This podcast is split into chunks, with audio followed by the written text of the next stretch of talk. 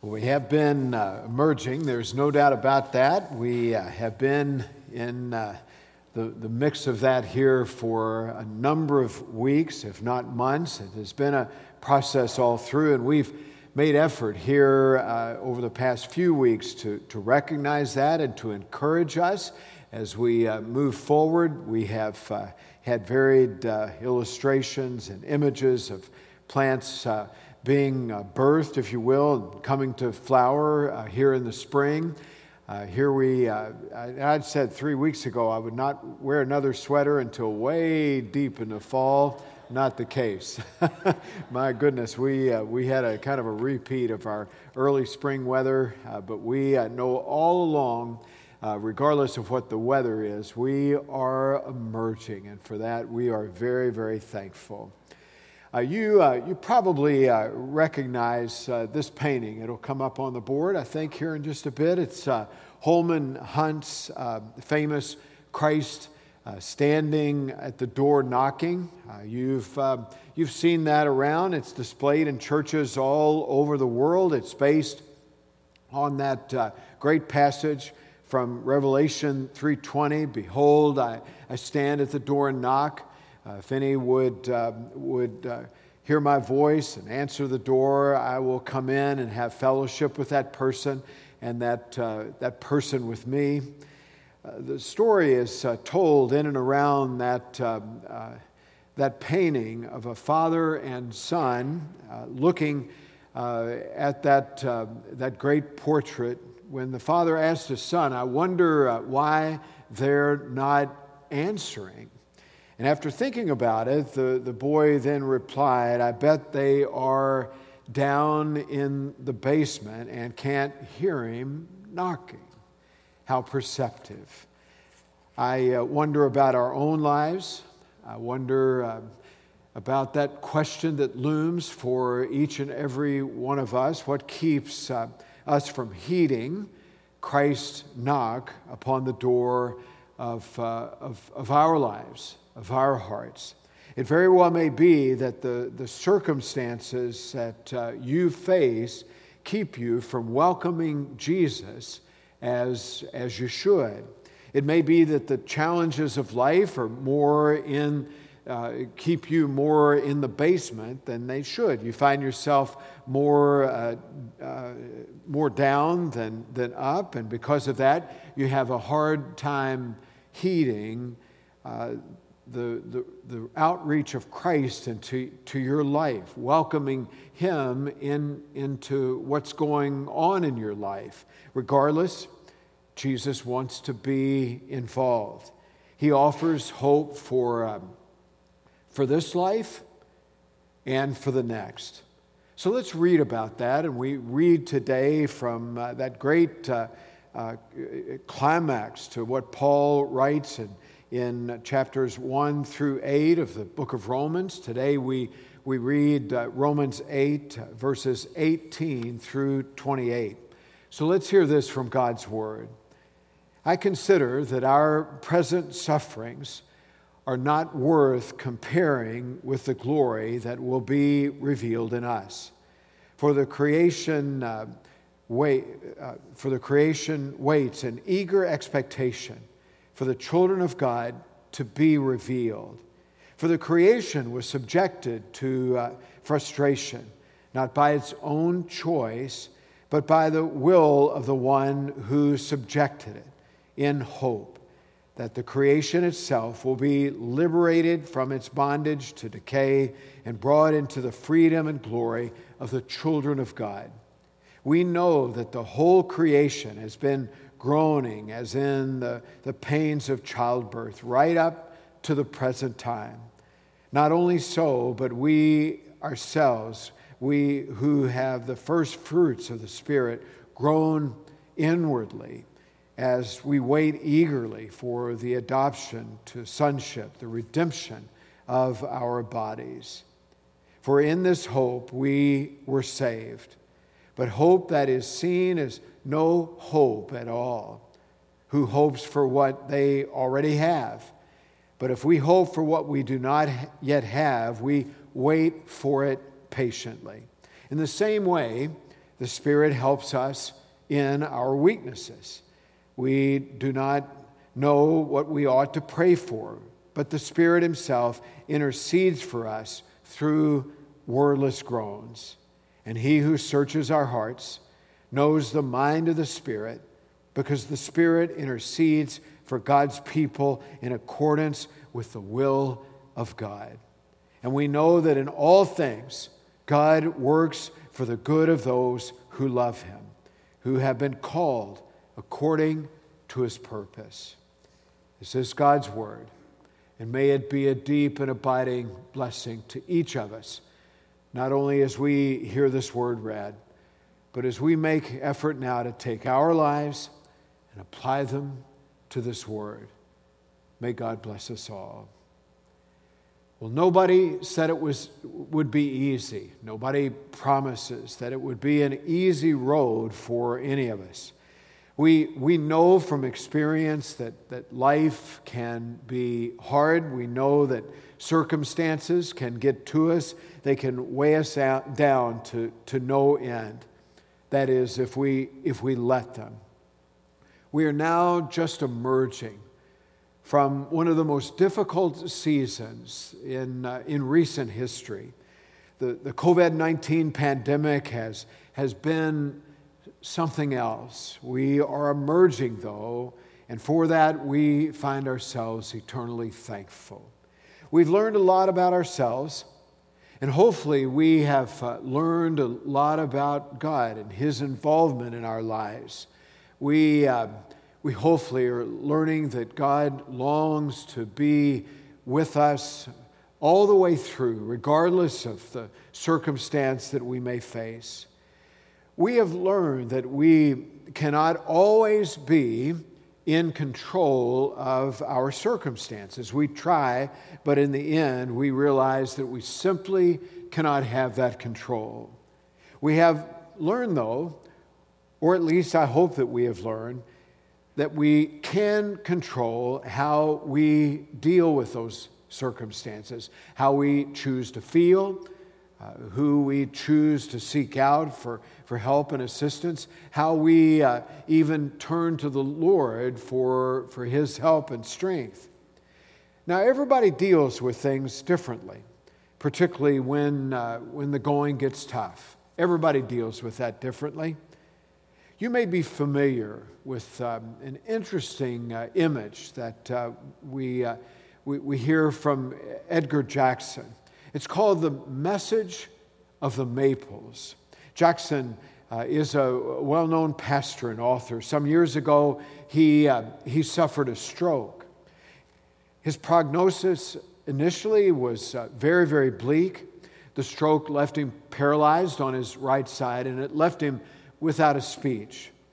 After a while, Jackson was able to regain his speech.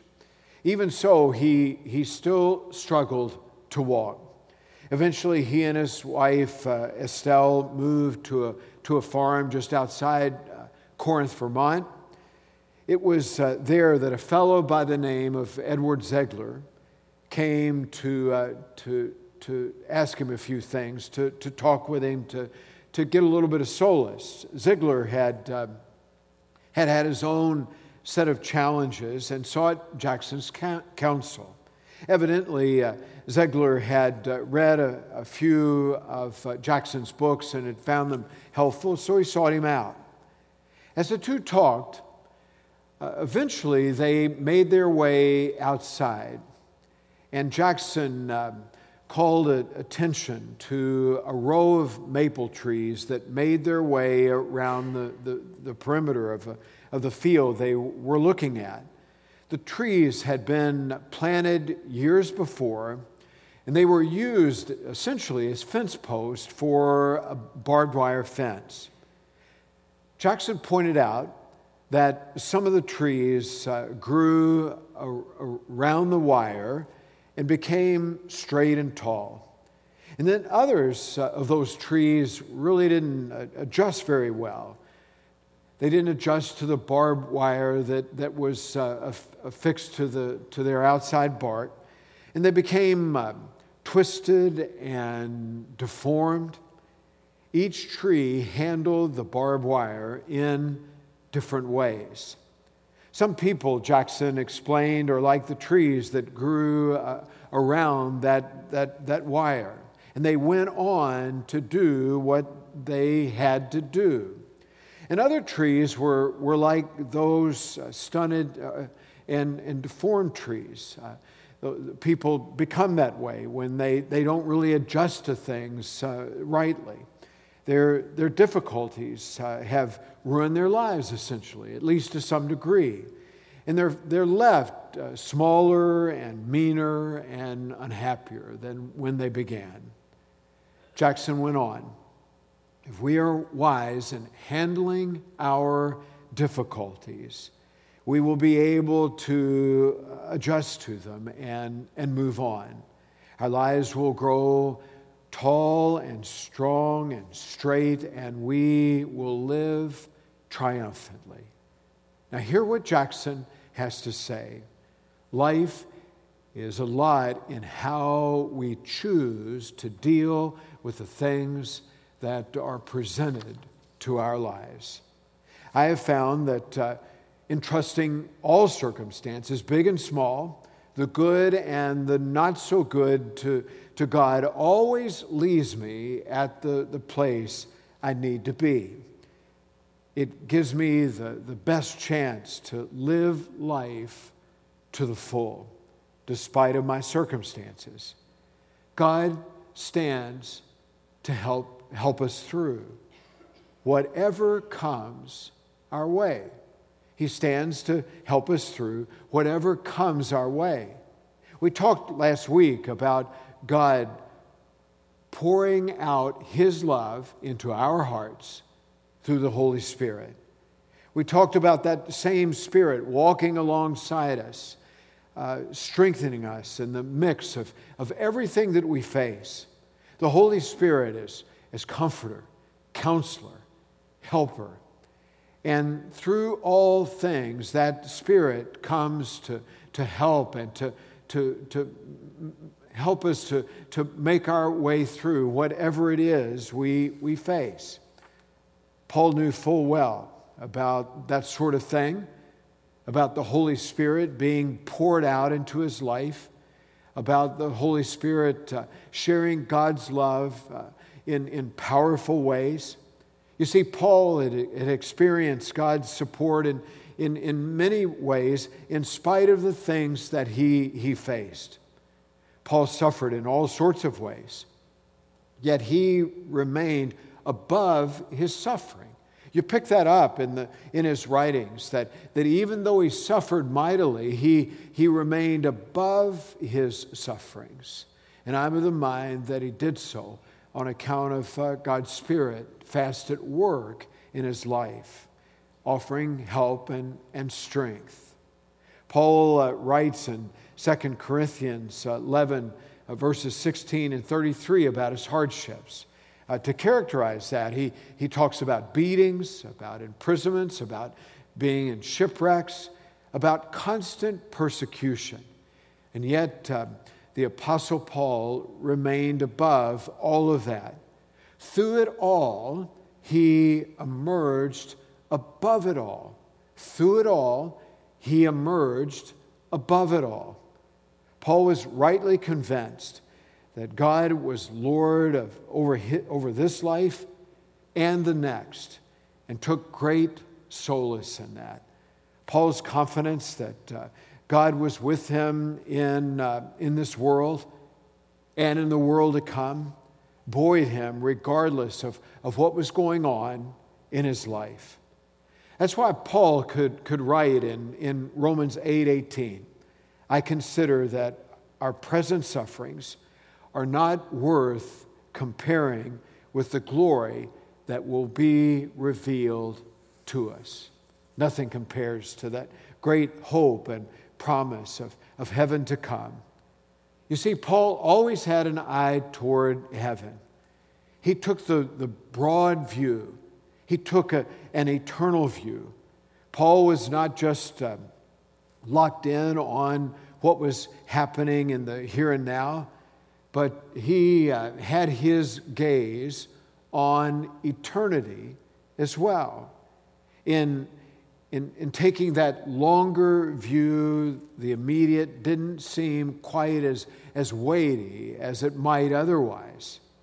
It's hard to, to find uh, meaning if, uh, if our three score and ten is, is all there is to life. The psalmist writes in, in Psalm 90 10, the length of our days is 70 years, and, or 80 if we have the strength. Yet their span is but trouble and sorrow. We uh, read in the, the wisdom book of Ecclesiastes, chapter 2, verses uh, 22 and 23. What do people get for all their toil and, and anxious thoughts with which they labor under the sun? all their days. Their work is pain and grief. Even at night, their minds are not at rest. This too is, is meaningless. And we're left to wonder if, if our three score and ten is all there is. Our view, though, our view as Christians is this there is hope for this life and the next. While the present may not be perfect. And in fact, there are times when it is far from perfect. Better days lie ahead. Again, our present sufferings are not worth comparing with the glory that will be revealed in us. Paul knew from experience that none of us get, gets through life without being challenged. And sometimes quite severely. Sometimes the, the, the, challenges can be quite severe, knowing that God is with us now and throughout all eternity gives us every reason to be hopeful. Paul writes in Philippians uh, 1, uh, verse 21 For me to live is Christ, to die is gain. In that confidence, Paul was able to uh, persevere with with all courage and hope. And Christ would be exalted, whether it was in this life or the next. My Wednesday uh, night small group is studying a wonderful book on the, the Sermon on the Mount. It's called uh, What If Jesus Was Serious? It's by Skye Jethani. Jethani offers uh, a really neat image uh, story uh, told from uh, pre Civil War days. It's an inspiring story of, uh, of a Maryland slave who, well before the Civil War, exhibited the same sort of faith as did the Apostle Paul. For me to live as Christ, to die as gain. The slave's name was, was Jacob, and he served under a hard taskmaster whose name was, was Saunders. At regular intervals during the day, Jacob would uh, stop his labor. Uh, he would rest quietly. He would, uh, would, would kneel, commune with God, offer his prayers to God. And all of that upset his, uh, his taskmaster uh, terribly. While, while kneeling in the, the field one day, Saunders approached uh, Jacob, and he even pointed a, a gun at his head. And he ordered Jacob to stop praying and, uh, and get back to work. Jacob finished his prayers, and then he invited uh, Saunders to go ahead and pull the trigger. Your loss will be my gain, he said. I have two masters Master Jesus in heaven and Master Saunders on earth. I have a soul and a body. The body belongs to you the soul belongs to Jesus. Saunders was so shaken by uh, Jacob's faith that he never touched him again. Now, that's uh, for me to live as Christ, to die as gain disposition. It's a, it's a, a, a disposition that is inspiring in every way and really ought to be the very place that we find ourselves living our lives. Taking the high view of heaven always lifts us above our circumstances and allows us to be strengthened in them. We have every reason to be hopeful in this life and in the next. God will not abandon us now, and He certainly will not abandon us later on.